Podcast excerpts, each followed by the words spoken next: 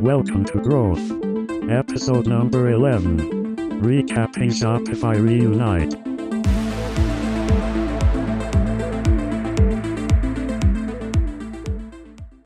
So I was watching the um, the Shopify Reunite event yesterday Okay, how was that, by the way? because I have that kind of time. It was it was okay. I think Just okay. a lot of these live events turned web streams generally aren't super engaging, and this was probably No. no, different. Like I, it's as as flashy flashy as they want to make it. It's like watching a YouTube video It's a YouTube video of a Zoom meeting. that I can't run at two times speed. So I'm just like annoyed the whole time. Oh, yeah, exactly. So this was you know textbook that, but Okay. They did bring up a couple of interesting things that I thought was, yeah, I, I think we we could at least briefly discuss here because we've touched on various topics like it before. Okay. Um, the first one I think you would be most interested in is they're opening up the Shopify fulfillment network No to, way. to more Really? individuals. Yeah, they're Nice. they're accepting applications again. Okay. And for those who aren't familiar, the Shopify fulfillment network is essentially FBA for Shopify stores. They're basically like a, a, a bolted on 3PL for Shopify. Which, by the way, I'm going to bring it up because now it's it's relative. So last week's issue of AMZ Weekly, um, have you ever read the blog Strategery? It's uh, Stratechery. That it is. I always say it wrong. Stratechery. Amazing site, but they wrote a they wrote a blog post on like the anti-Amazon like mm-hmm. gang or whatever. I forget what it's called. It's a great read, but they're saying that Amazon's true competitor right now, interestingly enough, is Shopify. Which Yeah, makes a would lot of sense the way they break it down. And I was like, I never considered that, but now it makes so much sense. Yeah, I mean they're not competitors in that you don't go to Shopify to buy a thing that Shopify is selling. It's Shopify maintains this massive, massive network Yeah. of e-commerce stores and businesses that collectively can rival Amazon's presence. Yeah, like they are like they are the platform. It's beautiful. It's beautiful. I've been setting up a Shopify store myself and it's it's a lot easier than anything else I've set up e-commerce related. Like it's it, it can be as as complicated or as simple as you want. But what's fascinating here is that like they're they're essentially like exactly replicating the concept of FBA, Amazon FBA, but for Shopify stores. Like they have they have the warehouses with inventory planning and placement. They have robots, right? I believe uh, they bought Six River Systems a little while back. Okay. So they they have it all, right? I love Shipped it. directly to customers, you know, fixed costs, like it's all it's all Really? there. Is it distributed? I would imagine it would have to be at Yeah. least regionally, Oh yeah. but over time that would have to expand. Yeah, no, they do. They do the same thing that Amazon does, where they, you know, Amazon, you know, moves things out to various locations to be as Right. close to Based your off customers. demand. and- Yeah. right. So, and they they give you inventory planning. You know, you have X days left based on this volume and this location. Send some more things. And, Really? Oh yeah. No. It's, Oh. See, but here's what's interesting. Amazon doesn't really do that. I mean, they kind of forecast, but let's be honest, it doesn't work. The forecasts are terrible. yeah, like it, it doesn't. That's why third party platforms exist for forecasting, and people pay a thousand dollars a month for like accurate forecasting. Yeah. But the fact that Shopify has that built in is a huge, huge value add, in my opinion. with Shopify being, I would argue, a lot more agile and flexible than Amazon is, because Amazon's uh, basically a large behemoth at this point. Like they're going to move Yeah. at the speed of massive corporation. Shopify has the ability to to move a lot quicker and innovate in these kinds of areas. Maybe, maybe we see Amazon respond to this in some helpful way, but I mean, if But they do, I mean, that's a a hard response. I mean, you're talking like basically a full rebuild of Amazon. like, sorry, not going to happen.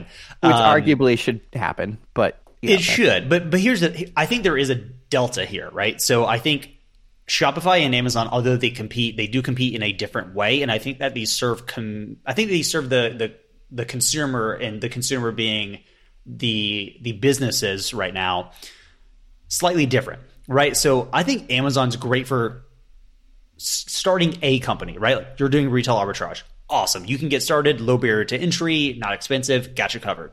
I think it's a great platform to launch a brand on. However, it is still a platform risk. And that's something to keep in mind that a lot of people don't want to talk about. You build a seven figure, even a six figure private label brand on on Amazon. Great, but nine times out of ten, when you talk to somebody like, "How did you expand past that?" They went off platform. So it's a great place to get traction because you don't have to build the demand. The demand is built in. So I think I think it's a platform that you can launch things on very well. But I think to truly build a brand, a actual brand, you got to own your own domains. You know what I mean? You got to own your own stuff. You got to be controlling your sales because realistically in the early days it's like the the the difference between wanting a variable and a fixed cost, right? In the early days you want a variable cost because the total is less, the per unit is higher. But you have more control over your cash flow. That's awesome.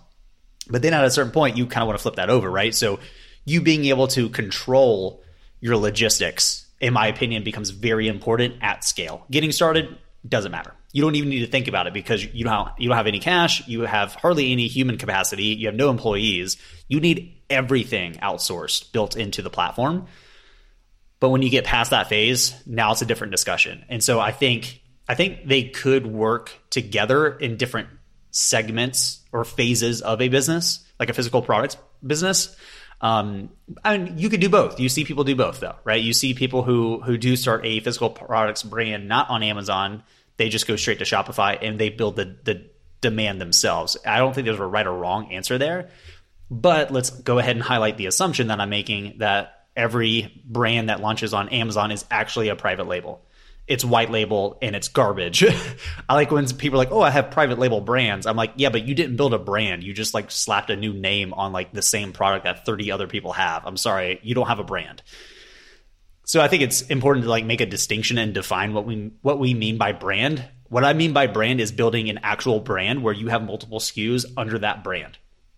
So I think it's different, right? I think it's slightly different that that's something I've been I've been thinking a lot about, spending a lot of time with because I am building you know a brand of my own that is an actual branded product with a unique identity and packaging, and you know I'm starting it on Shopify because that's the that's that's the end goal, right? The the a self sustaining independent operation, but I I still haven't forgotten about Amazon and the the built in audience that that brings you know because it's traction that you can get early on. Right right. Because a lot of people just think i'm going to go to amazon and look for my product. Like amazon you know in that in that article i believe they said it in this article. I might be entirely making this up but amazon is getting closer to a search engine versus a, a place to buy stuff which you know? so let's highlight that. So i argue all the time with amazon sellers when they're like no, Amazon's a retailer. No, they're not. do they sell things sometimes? Of course they do. Do they own their own private label brands? Of course they do. They're a software company first and foremost. Let's let's not forget.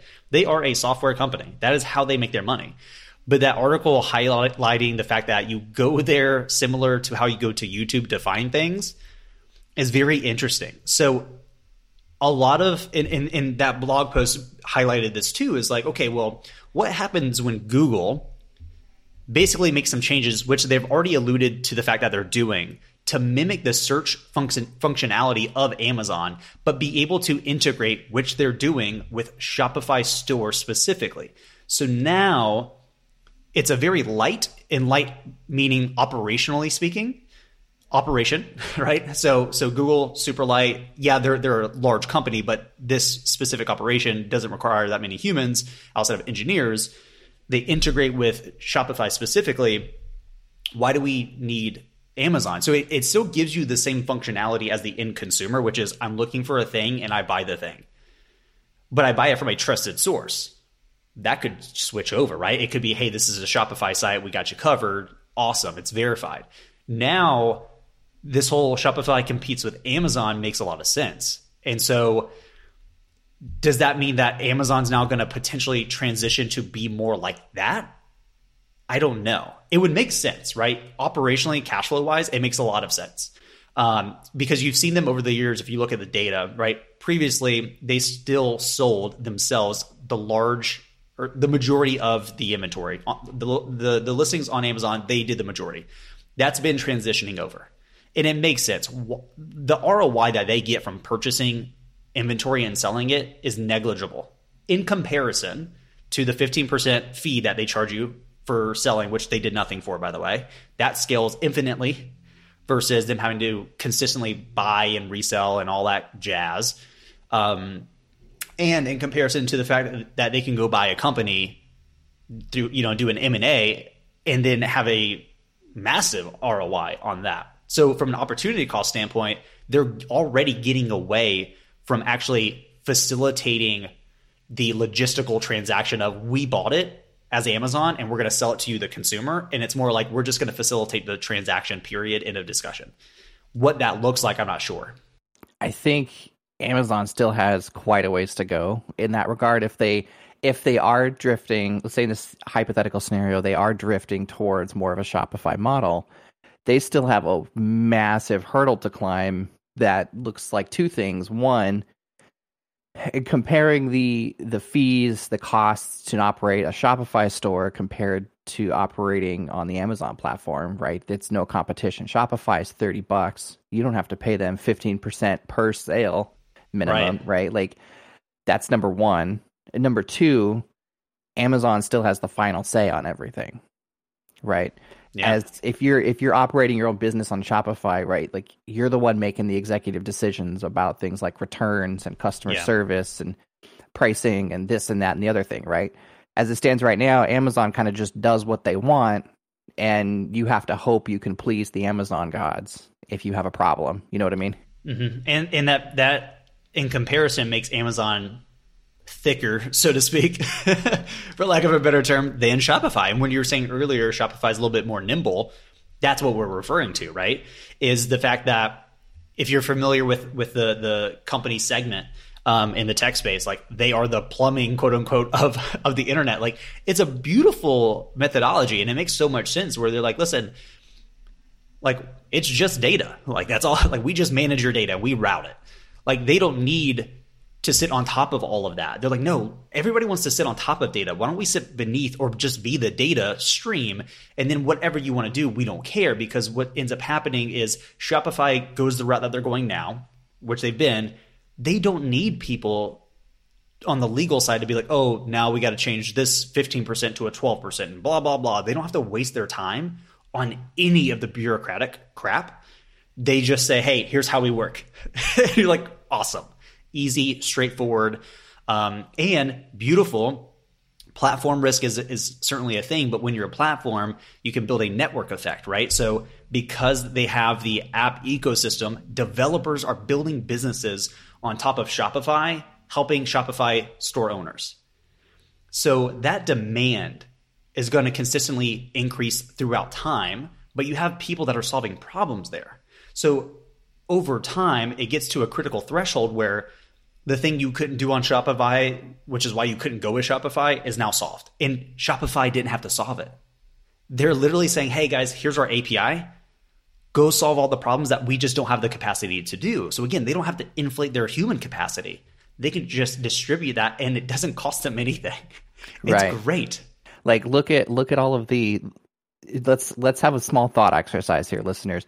For those who have Amazon storefronts, have Amazon Seller Central accounts, I would like you to think of one feature of that operation that you like. I'll wait.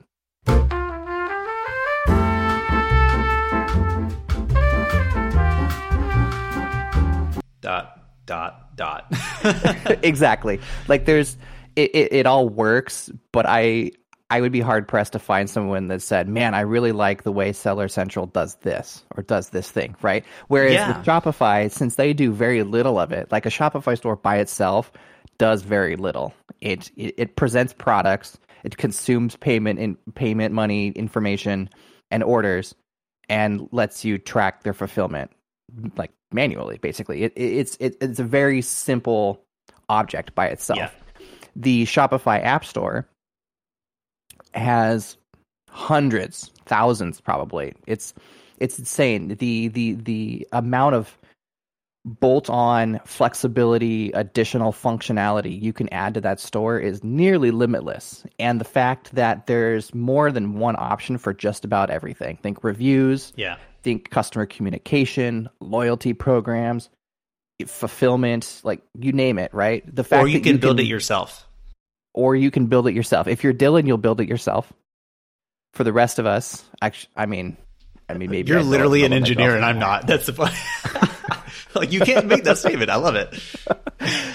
I mean, I would I would at least think about building it myself. Right. I, I, I'll give you that. But f- as far as like like barrier for entry, the amount of friction required to make all of that functionality happen in a way that you want, the way that suits your business, is like is next to none. Yeah. Right? Because if, if if one particular tool doesn't quite fit your needs or the pricing isn't quite right, we'll find another. Right? Yeah. Like you have that option and it, it's it, it's beautiful. Now, one thing one thing that's interesting, we're talking about how you know Shopify is more of just a an enabler of flexible e-commerce. One thing that they're they've also announced, um, I guess this was last month, April twenty eighth. They announced their Shop app, which it seems like we're running out of names here. The Shopify Shop app. It's uh, more or less an aggregator of brands on Shopify, which is kind of like the inverse of Yeah. what we're talking about here. Like they're Right. heading, they're drifting closer to Amazon as Amazon's drifting closer to It sounds more Shopify, like Jet for some reason to me. I don't know Kinda. why, but it does. which is which is interesting because Jet's closing down. But yeah, anyway, they just got closed, yeah, or um, at least declared. which which is it, it's fascinating to see because Shopify built up its massive customer base without any kind of this aggregation at all, right? Yeah. Google doing something now. Facebook is supposedly doing something as well to tie in Shopify stores with a social network, right? Mhm. It, it's fascinating to see that there's actually, at least they think that there's actually demand for this. I don't know. I haven't downloaded it. I think there is. Um, I think the strategy makes sense in the sequence of which they have approached it. Right? So they have the supply side. Done. Not a problem. You build the demand side, which is how that pretty much works with Shopify, right? But what happens when they can build out the demand side to compete with Amazon.com? They don't have to do the the inflation of SKUs over time. That's already done. So if they do that correctly, they just overtake Amazon. That's how that I mean, not like in terms of like, you know, they're going to beat Amazon, but they would be on track to do so because now they can actually compete. So I think it could work. I think building that demand within the shop itself is going to be difficult, but it's a good value add, right? So let's say you get it high enough. Um, it's a beautiful play where they they can say, hey, um, one of the built-in plugins that's a you know premium feature or whatever is we'll take your top performing SKU and immediately connect it to our shop, and then we'll just increase your volume. Would you pay thirty bucks a month for that? If if you can make it performance based, even hey, we'll take fifteen percent. Here's where Amazon comes back in. We'll take fifteen percent of just what we bring you as a referral fee. Does that sound good? Yeah, sounds great. Let's do it, right? Because you're still making more money in aggregate. So it could make sense. It comes down to the execution, though, like everything, right? like it's a great idea, but like, how do you execute on that and how do you make that work? I don't know. Uh, I don't like the fact that it's an app. I, I know that a lot of people are shopping more on mobile. Um, it just it sounds kind of weird to me, I guess. what what's interesting is that you know in these in these times especially it, it, it appears anyways that that folks are are trying to focus more on their local local shops their local businesses right and the shopify shop app go ahead and say that a few times fast um, has like a local filtering component to it so you can pick out brands that are local to you and order from them and maybe pick up from them or have locally delivered, etc. Right? I mean, good luck trying to find a local brand on Amazon and have it That's a good locally point. Yeah. sourced for you, right? Like even like maybe local in the Amazon case is that it comes from your nearest warehouse if you're lucky, right? You know, perhaps, but with delivery times for things being incredibly arbitrary right now, I mean, good luck trying to you know. Well, let's zoom out here too. So, look at where food's going. So there, there exists now. They're called ghost kitchens. So there are, there are kitchens, quote unquote, where there's no storefront. It's in a warehouse. They only exist to make food incredibly efficient for mobile deliveries, right? So this is starting to pick up because it's cheaper, right? It's cheaper per square foot to have a warehouse than it is to have retail storefront. You don't need all the the fancy accoutrements, if I'm saying that correctly. Like you just Accoutre- don't accoutre- oh, accoutrements, I can't right? even say it. I don't know. I think that's how you say it. Accoutrements. Accoutrement. There we go. That sounds fancier. But if you pair that with Dylan's obsession with robots, you're starting to see people already build, you know, robots that can do certain aspects of cooking. Okay, so if we have a warehouse, it's super cheap. We have the space. We don't have to have such a confined setup. Um, you're you're getting to this point where, and we've kind of been there, but this is like a new level for like Amazon really led this, in my opinion, to give them some some credit. Is like this whole idea of invisible logistics, right? Like it's it's interesting. It's it's now they've always been there. Yeah, it's still physical products moving. They're not invisible, but like invisible in the sense of you do something so simple as a consumer. So many other things happen on the back end, so to speak, but you know nothing about it. Previously, it was pretty straightforward, but these things are changing, right? Distribution is changing to where it's more distributed. Like any network that you would build, the distribution of that network matters. How many nodes are on this network matters in terms of speed, right? So previously, regional nice. Amazon or not, not Amazon, but back in the day, Walmart really led this, right? They had regional distribution centers and then they started to make this a step further. Eventually they have their own satellite for better data feeds. They oddly enough, Walmart led in the retail space when it came to data, uh, which is the funniest thing to me. I, I would never have guessed that. Did not know they have a satellite, but they totally do.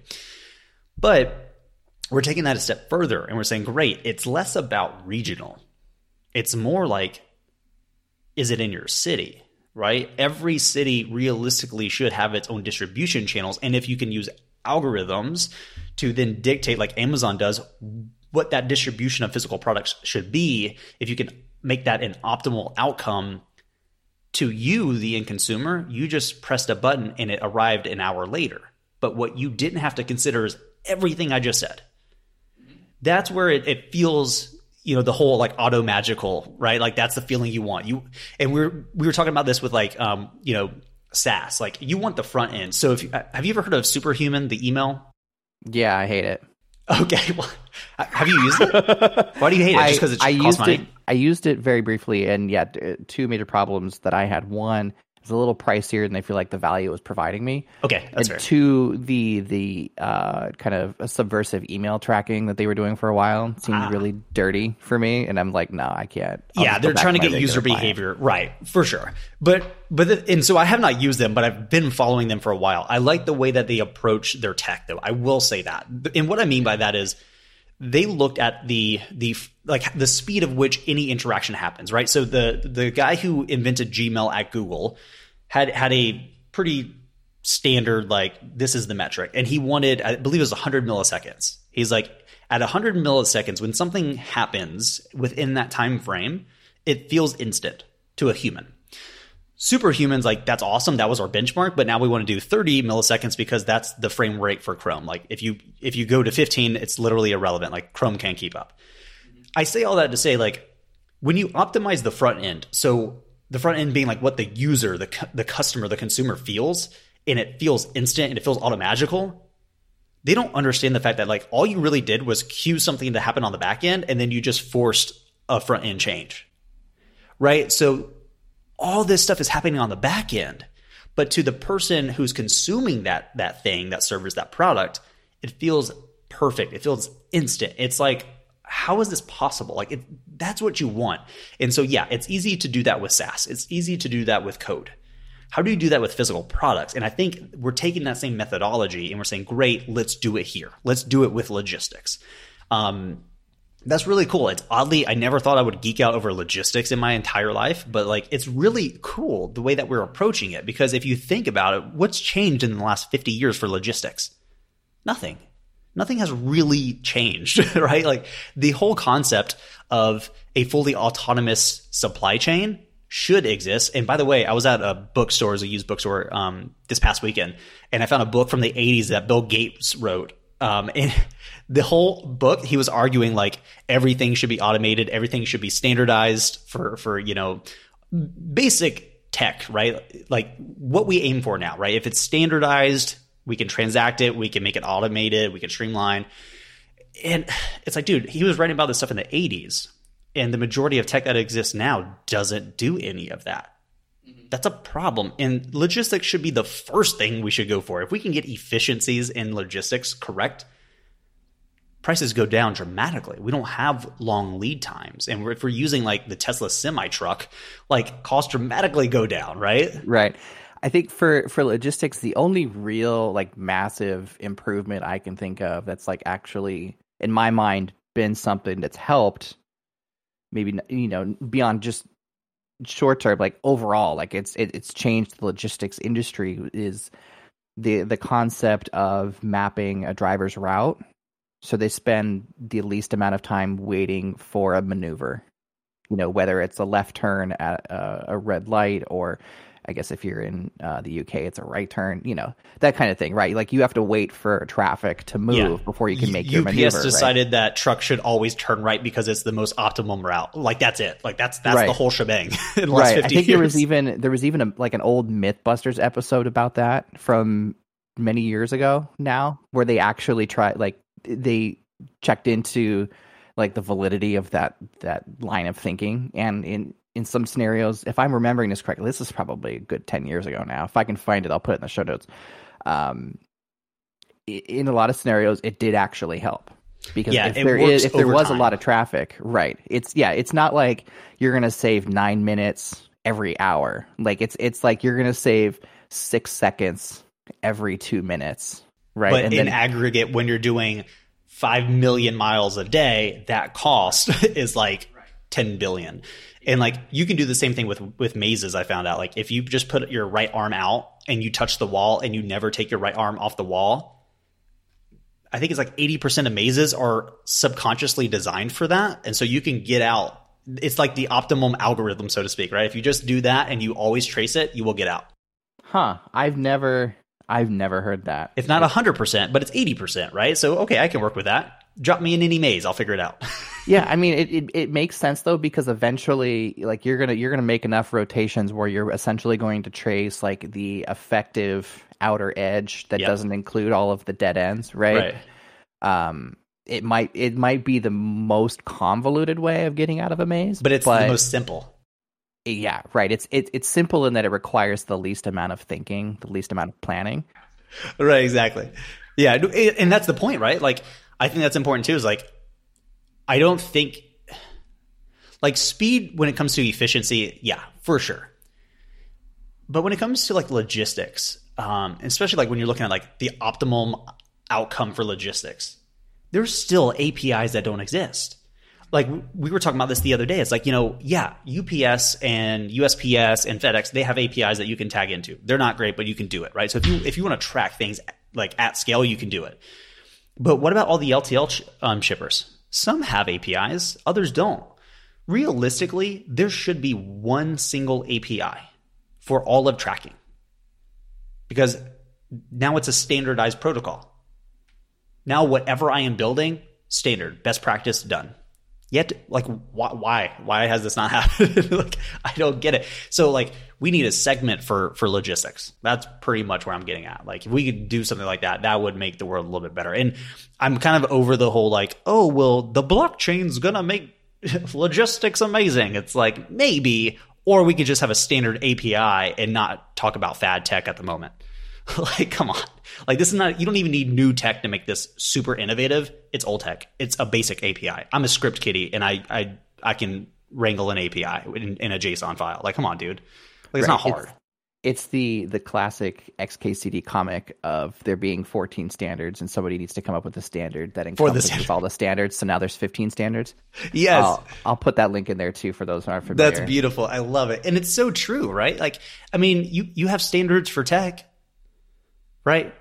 IP is a standard. Like how, how you set your IP address automatically, standard. Why is it automatic? Because there's a freaking standard and it's followed every single time. That's why everybody freaked out when IPv6 came out. Be like, oh my God, like this is so different. Like it's great. Um, but I, I think I think where Shopify to get back on track is going is is getting us at least a step closer, right? With them getting into expanding the 3PL like arm of what they do, um, you bring out a lot of competition, right? So in capitalistic e- economies, you want you want competition, which is why I always advocate for repricing below by a penny in the Amazon Buy Box. Because by the way, this is not a socialist economy. Um, but my point is like, who's really competing from a 3PL at scale like Amazon? Yeah, you have shippers, but that's not 3PL, right? People are like, oh, DHL. It's like, okay, but that's not that's not a 3PL. That's a shipping company. It's different. But Shopify could, right? Because they have the built in demand for it. So they could roll it out pretty fast. Then what happens when you have a third company come in one, wanting to compete in the same area? That's more standardized to where all they do is 3PL and then they hook into everybody's APIs. Now, now it's a platform play, but not from a, a, a SaaS standpoint, but from a, a logistics standpoint that's when shit gets real interesting. So Shopify is taking it even one step further here and also shared some future plans on what they're calling Shopify Balance, which is their take on banking. Are they doing like net 30 and stuff like that? No, it's it's an actual bank account. So that's actually something different. So okay. I, that's on my list too. Nice. Uh, but Shopify Balance is essentially, if I'm reading this correctly, I mean it's a bank account right? It's, okay. You get a, a, a fun Shopify branded card to swipe, right? You get virtual cards for all your virtual things too, if you'd like. But it essentially allows new business owners who maybe haven't split their finances yet to do that in the lowest effort way possible. Nice. Right? So they, if it's not obvious yet, their goal is to encompass the entire business operation with Shopify products, yeah. right? Like it's more or less what Amazon tries to do to some extent, but kind of fails in a lot of areas. Yeah. Like I've seen I've seen Seller Central polls where they've asked, you know, if you if if you had a, an Amazon branded business bank account and you got your deposits sooner, would that be appealing to you? Right? Like it's obvious that they're thinking about something like that.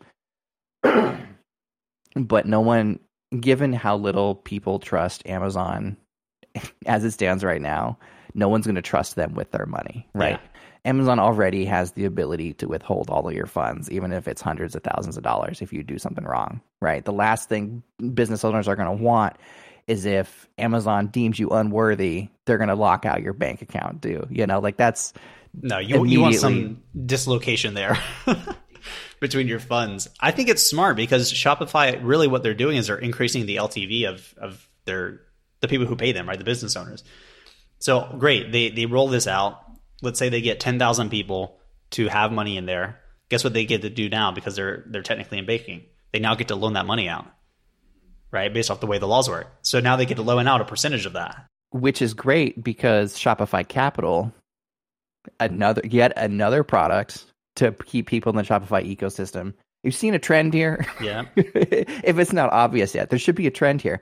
Shopify Capital crossed the one billion dollar mark. Oh wow! In in loans given out, which is, I mean, it's fantastic, right? There's there's literally, if they're not there yet, they will be soon. There will literally be no reason to go anywhere else to start a new e-commerce business at some point. Like that's that appears to be Shopify's end goal. Like yeah. it's it's going to be a one stop shop. God, this how many times? Can we count how many times it said the word shop so far in this episode? Error. Too many. For all of the components that you need to start your business. Yeah. Right. There are there are a lot of Shopify store owners who are small operations that don't have extra capital, who maybe are underbanked or aren't banking properly at all, right? You know, we're talking like sole proprietors, single single member LLCs, things like that, where this is it, it's been the super early stages. Like all of these tools are designed for those people specifically to to boost them up, right? Yeah. All marketplaces like Amazon can do is just give them some eyeballs, right? Like and and then you you pay them a fee for the privilege of getting one of those eyeballs to buy a thing from you, right? Yeah. Like there's there there aren't many tools, maybe Amazon lending if you're lucky enough to get one of those prompts, I, I, I felt very blessed that I got that prompt for all of two weeks. Like there isn't a lot to really help you in that first I don't know, maybe first three months, first six months, right? Yeah. You sign up, you're plopped into it.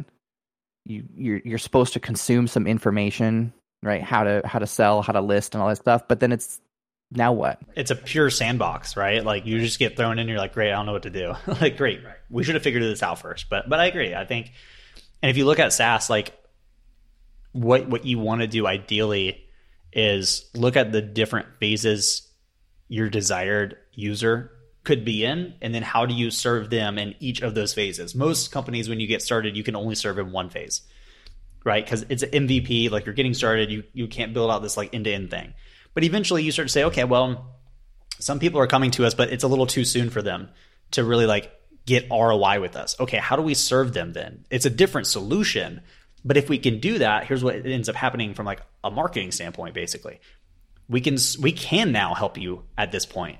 But once you get to the next point, which is our main primary, you know, kind of focus, now it's an easy decision, right? There's no friction in you upgrading or moving to a new tier or whatever the the you know solution looks like because you've already been with us, right? You're already a customer, and you're like, now I'm a great fit for that that that segment. You're like, yeah, you are, and on the high end, right? So if somebody outgrows you, you're like, great. How do we help people who are going to outgrow us because they need they have you know unique and different needs? Great, let's segment those people and say, hey, what like what really matters to you at this level because i'm not going to make that assumption i'm just going to ask you if we can find what those commonalities are now we can start approaching so, you know solving and creating solutions for them so that they don't outgrow us. They just grow further into us if that makes sense. Um, and it sounds like that's pretty much what Shop, shopify is doing right? Like they have the wholesale section too right? So guaranteed they had people that were like yo i'm leaving because you guys can't do this. And they're like mm, there's enough of you. Let's build it. Some some two parts of real time follow up here. Uh, one, I downloaded the Shop app from the iOS App Store, and it looks like it's actually the it's it's Arrive. If you ever used Arrive, the the package tracking yes um, app, uh, Shopify acquired Arrive some time ago. It looks like they took the best parts of that, shoved it in here, and then added the marketplace component to it. Um, I was I pulled it up. I was looking at some of the local you know stores around me and they're they're legitimately are like they they're the the top one on the list is literally 10 minutes from here which is beautiful like that's if if i cared enough you know to go get some wine from a local winery literally 10 minutes away that's on shopify i could click the button and buy a thing and then second point of follow up they're starting to roll out local delivery as an integration in your shopify store so if you if you do have a business and you do have local customers you can just go drop it off yourself, right? You don't have to shove it into the system yeah. and wait any number of days unnecessarily, right? Which is something that Amazon right. absolutely like prohibits. Like it is a very big punishment if you try to locally deliver yourself. Yeah, potentially. You know, but but here's what's interesting. Like that's the most efficient, optimum solution, right? Of course, is I've got the product. Why do I need to ship it to you to ship it to three other locations to get it back here to then ship to somebody who's ten minutes away? When mm-hmm. I can just take it straight there, right? It's a straight line problem right? So I, I think the network effect for distribution, after having he- heard you say that, is that Shopify, if they do that correctly, can offer better shipping without offering shipping. and okay, they can do it themselves. That's awesome. But what happens when they now integrate with a Uber Eats or with a Grubhub? Now you don't. So by the way, you're a small business, but you want this distribution channel locally. Now you don't need to build it. The it's already there, right? There's already a system for that. So we connect the APIs. Great. An Uber Eats driver just grabs it and takes it to you. White glove. We're we're done. Like you pay a fee for that, of course. But still, like I mean, you could upcharge that to the customer, or you just eat it, right? Like it, it depends on like what the the math looks like economically on that, but but that's what that's where things are going right people keep building these interesting networks and distribution channels that you can just plug into so you get to focus on getting really good at one area or just organizing that distribution and then plugging into the actual logistics networks that already exist that are good, right? Um, like local restaurants don't have to build out a delivery team anymore. Grubhub done. Which there is there there is an argument that services like Grubhub and Uber Eats, etc., are more expensive in some scenarios than having your own team. It I've seen headlines passing by that talk about restaurants that are moving to their own delivery team because it's it's better for their bottom line to just have a few people on staff. You know, like the the pizza delivery model, right? Like for what what always I mentioned this to my wife a couple weeks ago. What is fascinating to me is that when it comes to food delivery, places like Domino's, Pizza Hut, the classics, right? The the the the brands you always saw on TV growing up as a kid, you know, with a 30 minute delivery and stuff. Like those were the only places I can recall that actually did delivery on demand like that. And they offered like 30 minute delivery windows, right? Like they in that regard, it, it almost feels like they were ahead of their time and they were better than they are now, right? Like I've never had Uber Eats tell me your food will be here within 30 minutes or it's free.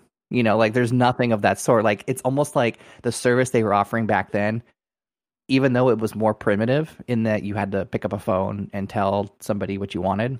Well, the dynamics are different, right? Because you have a Grubhub person who's a sole proprietor in that regard who's trying to optimize their time. So they're trying to increase their hourly rate, right? Because it's performance based, who is not just going to grab the pizza and take it to you. No, they're going to grab three pizzas and then round robin this entire thing. And they might not go to Domino's. They're going to go to Domino's, then Pizza Hut, and then all the other ones. So they're trying to optimize, which makes sense. I mean, if so, maybe that's a solution that needs to be built where like, you know, Uber Eats or Grubhub for their their their people automatically says, great, here's the ones you're going to accept. This is the optimum route to. So like, there's an algorithm which basically states like, you can you can lower the the average wait time, right? So if I have a project that takes one day and then I have a second project that takes three days, if I do the three day one first and then the one day one after, what's my average wait time? It's three and a half days. Because the person who only had a one day project still had to wait four days. But if I do the one day, day one, and then the three days between day two and uh, day four, I actually lower my average wait time. Same projects, same time it took to do them, but I can lower my, or yeah, I can increase my, my turnaround time, right? Um, or decrease it. Sorry, I can't think today. Decrease it, right? So you could theoretically use an algorithm like that for what they're doing. It's a little bit more complex than that, obviously, but but I so yeah, I think it's different. Um, but it's like a, to me, it screams a variable versus a fixed problem. I think when you're getting started and you can't afford to pay somebody hourly to, to drive around and do all those things, great. You you jump into Grubhub. But eventually, yeah, it probably does make sense for you to to build your own team. But imagine building your own team and you don't have the demand. So this is something that nobody wants to talk about. Yeah, it's technically cheaper. Great. But what happens when you don't use a Grubhub, which has the built-in demand, by the way, and your sales go down 60%? So now that person that you hired internally, and because you're now not on Grubhub, it doesn't matter. You just lost money. It's cheaper, but you lost money. yeah, it all it all comes down to how how it's going to work for your business, right? Exactly. Like if if, if Grubhub's going to take a third off of the top and you know keep other fees and things like that, then you know it, it it all depends on the math, right? Like every 100%. business is going to be different. Like some businesses aren't going to care. Some businesses are going to be grateful that they have the extra businesses. yeah. Some's going to fall in the middle, and then they have to make a decision for themselves. You know what their plan's going to be long term after all this, you know, shakes out.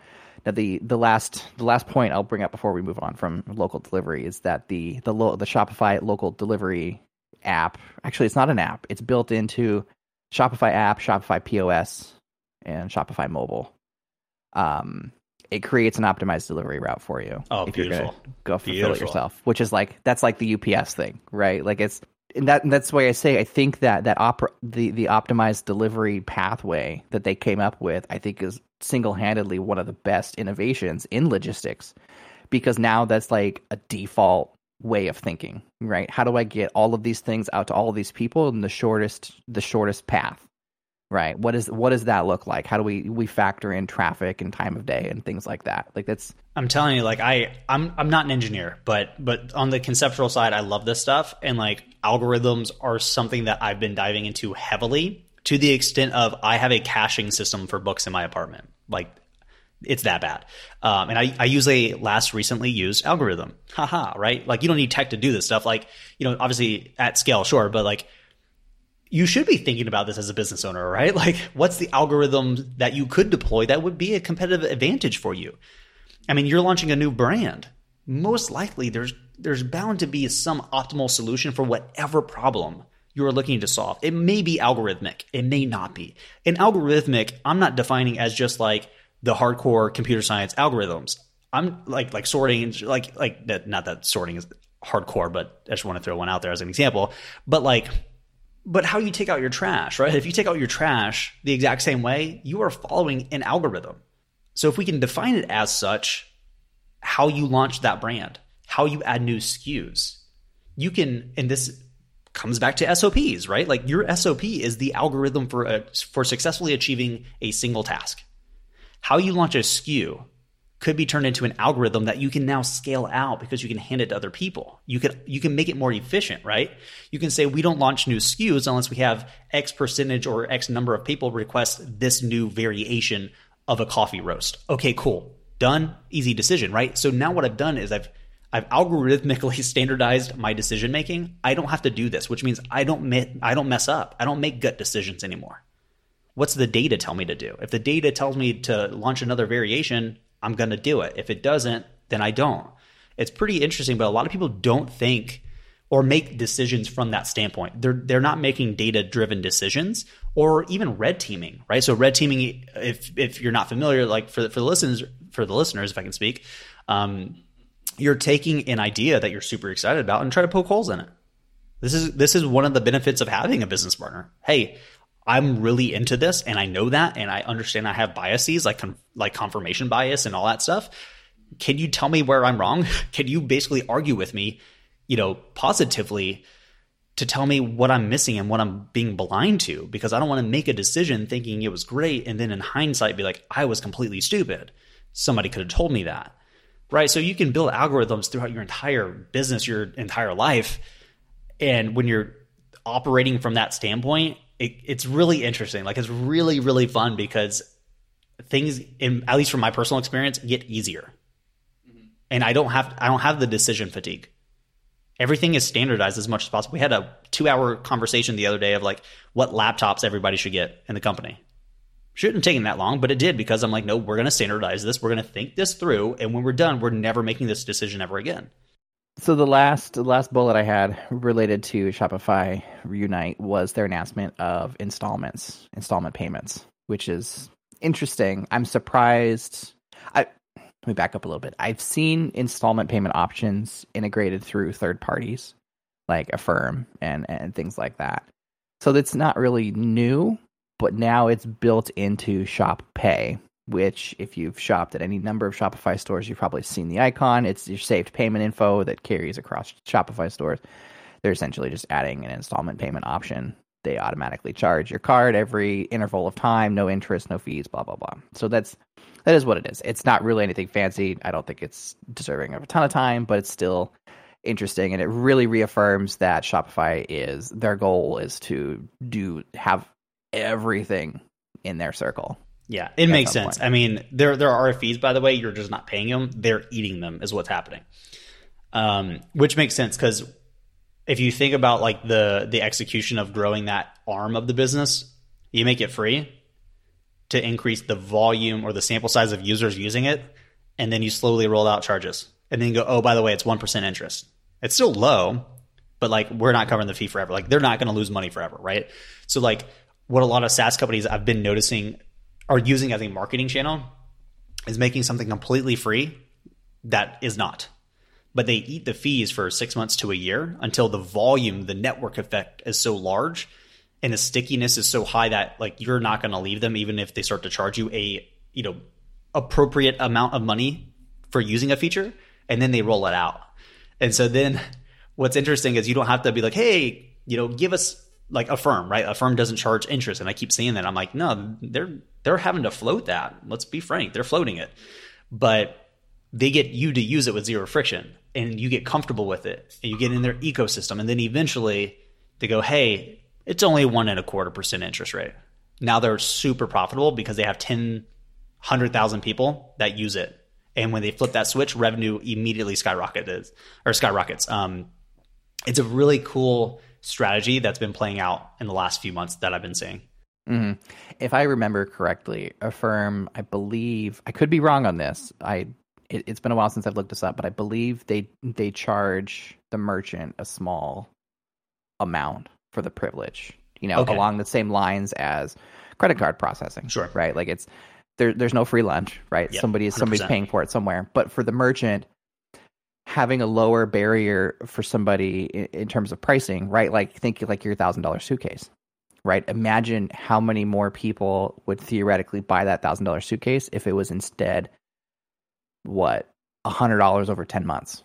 Yeah, and so realistically, all you're really doing if you're eating the fees as a company is you're actually just offering a five percent a discount if you do the math on it, five to ten percent discount, but you're increasing the sales volume because now it's more appropriate for me to give you four interest payments or interest free payments of two fifty than a, a, a grand upfront, right?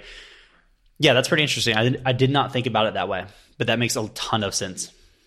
Like I don't I don't I don't remember where I saw that and I, I might be wrong, but I'm I'd say eighty six percent positive that's one source of Affirm's revenue, right? Like it's not it's not free for the merchant. Like if, if it's free for the merchant and free for the customer, like that money is coming from somewhere. right? 100%. And, and Affirm, if they're you know using a debit card to source your money, right, they're paying the processing fees for that too. So now they're even farther behind the eight ball.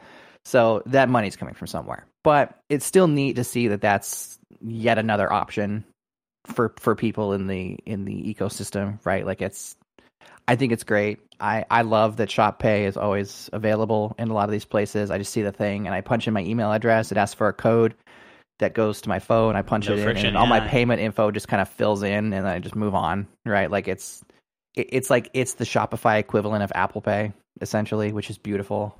Well, that's what a lot of companies are doing, right? You you take the friction for somebody doing something you want them to do and you lower it. If not, drop it to zero. Or if ideally, this like a game theory thing, make them feel great about doing it every single time. Classical conditioning, right? Like if if we if if Apple Pay can make you feel better every single time you use it, you will spend more money, which is what they want. That's so interesting to me from a behavioral standpoint. But yeah, I mean, this is something I think about a lot, right? Like, like you should be in the friction management business, not only for like your business, but for yourself personally. Like the things you don't want to do, increase the friction for you to do them. The things you want to do, decrease the friction. So if you want to stop eating junk food, literally never have it in the house because the friction for you having to leave and then go get something and then decide on what you should what you should get the friction's too high. You're probably gonna you're not gonna go to zero but like you're gonna dramatically eat less bad food. And if you want to eat healthier food increase the volume of healthy food in the house you've decreased the friction for doing so right? So do that for the people you serve the people who pay you right? Make make the things you want them to do very low friction you could do it in your personal life too So I, I say we ended on this particular note. I, I received an email from one of the many Amazon gurus that are out there. Um, guru being a, I don't know, a flexible and pejorative term exactly. Um, they were admittedly a few months behind on their uh, obligatory Amazon post COVID email, but nevertheless, this is it, right? This this is the post COVID nineteen environment here, right? yeah it's it's not Amazon's going to continue to be a big player. That's there's there's no doubt in anyone's mind that they're going to continue to exist and Right. be operating on the scale that they are. Right? It's chiseling away at Amazon is you know we're making a granite sculpture here, right? You can't just knock at it a few times and then it all falls apart. It's going to take months, you know, years. The scale is tremendous, but this is what that looks like, right? Giving brands as many tools as possible, as many frictionless pathways as possible to establishing themselves, all of a sudden potentially makes Amazon less appealing yeah because you you hop into Amazon and you immediately see how little control you have over anything. And maybe that's worth it to get the the eyeballs. I don't know. I mean, if you, if anyone's ever looked at their advertising bill on Amazon lately, maybe it's not actually worth it. When when we talk about a post-COVID e-commerce world, you know, it, it's not that Amazon's going to disappear.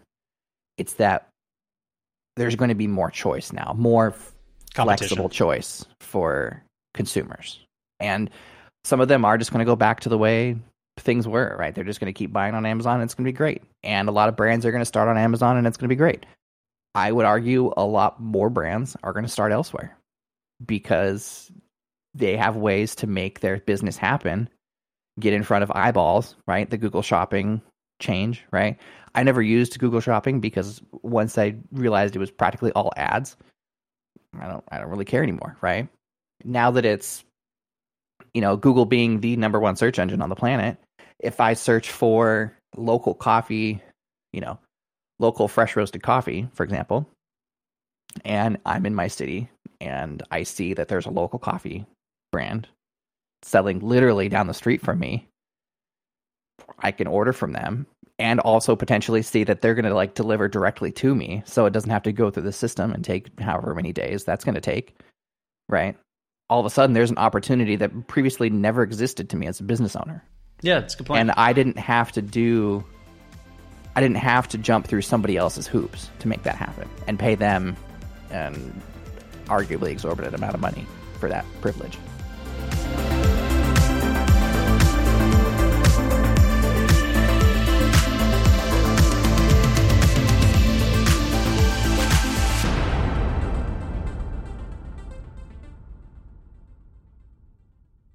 That's that. I mean, I had more bullets, but I, I see we're about to tick over an hour. But yeah, no worries. we'll, we'll cut it there. I think that was pretty good though. Yeah, I, I hadn't planned on talking about Reunite. I just happened to see yesterday that Reunite was yesterday, so I, I watched it and went through it, and Mm-hmm. I was like, "Oh, this is cool." Yeah, I mean, I'm I'm building a Shopify store. This is all neat. Like, I, I like this. I like Right, it. right. This is cool. I like the idea of potentially showing up as a as a local brand in my area. Like, that's that's kind of Mm-hmm. Right. cool. I would I would probably do the local delivery, just you know, because that's fascinating to me. And Yeah. you know, if I can make it a tight enough radius, it's not going to be too time consuming. So Yeah, I that's a good point. I didn't bring that up, but I think that's ultimately the key is setting your boundaries for that. Like you're, I'm not going to run around the entire city. Like there's, you know, the metro area is like 80 miles long. I'm not going to do that. Right. Yeah. No bump- bump chance. all that. Sorry. Yeah. Sorry, I, I, I have a, I have a day job. I'd rather just do that. right. So Cool. That was a good one. yeah, man. Uh, stop button.